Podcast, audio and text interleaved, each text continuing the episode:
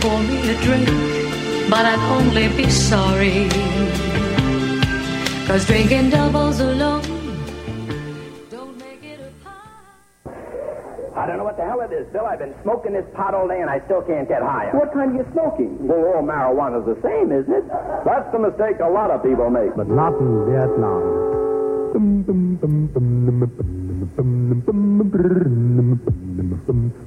it was one fine morning, I was knocked out of bed by a thumb rhythm I heard over my head. I went into the hall to see what it could be. It was a rock and roll uprising all around me. Now there's a radio station called WCBN-FM Ann Arbor, the home of alternative radio. I sure wish I could get one of those shirts.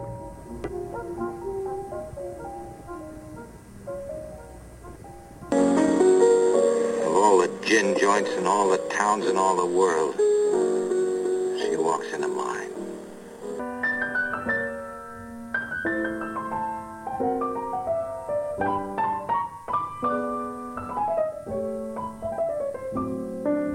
You must remember this. A kiss is still a kiss. A sigh is just a sigh. The fundamental things apply as time goes by. And when two lovers woo, they still say I love you. On that you can rely, no matter what the future brings as time goes by. Good afternoon. You've got Living Writers. I'm T. Hetzel, and today on the program, I'm so happy to have Nicholas Delbanco here in the studio. Nicholas, thanks for being here. And this is WCBN FM in Ann Arbor, and I'm very glad to be here. Yes.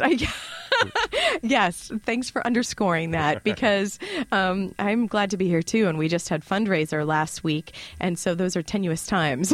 Right. So glad to be back. And Jonathan Lethem helped out last week, Nicholas. So it's lovely to... Terrific. Yes. He's smart and... affable man. Yeah, he pitched. Yep. He pitched for us. Well, with any kind of luck, we'll last the hour and the power won't go out. Yes, exactly. Lastingness. Yeah. It's a perfect. Actually, that's what we're here in the studio to talk about today. Nicholas Delbanco's Lastingness, The Art of Old Age, just out this January with Grand Central Publishing. Sure. To begin, I'll just read the short bio in the back.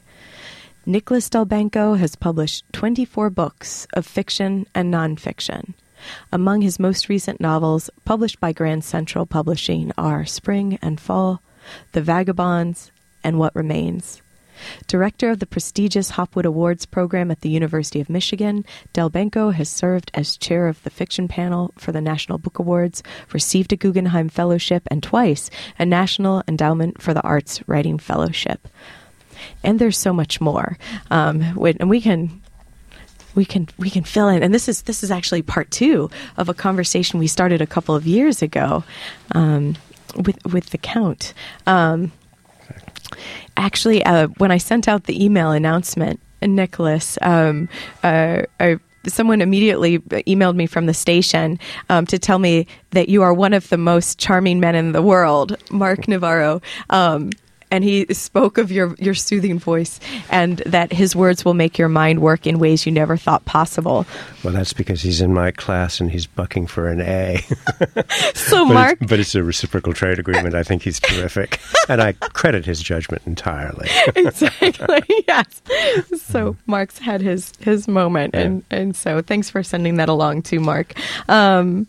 Yes, but you make your home here in Ann Arbor, Michigan, and we've been lucky to have you here. And currently, you're the Robert Frost Distinguished University Professor of English Language and Literature.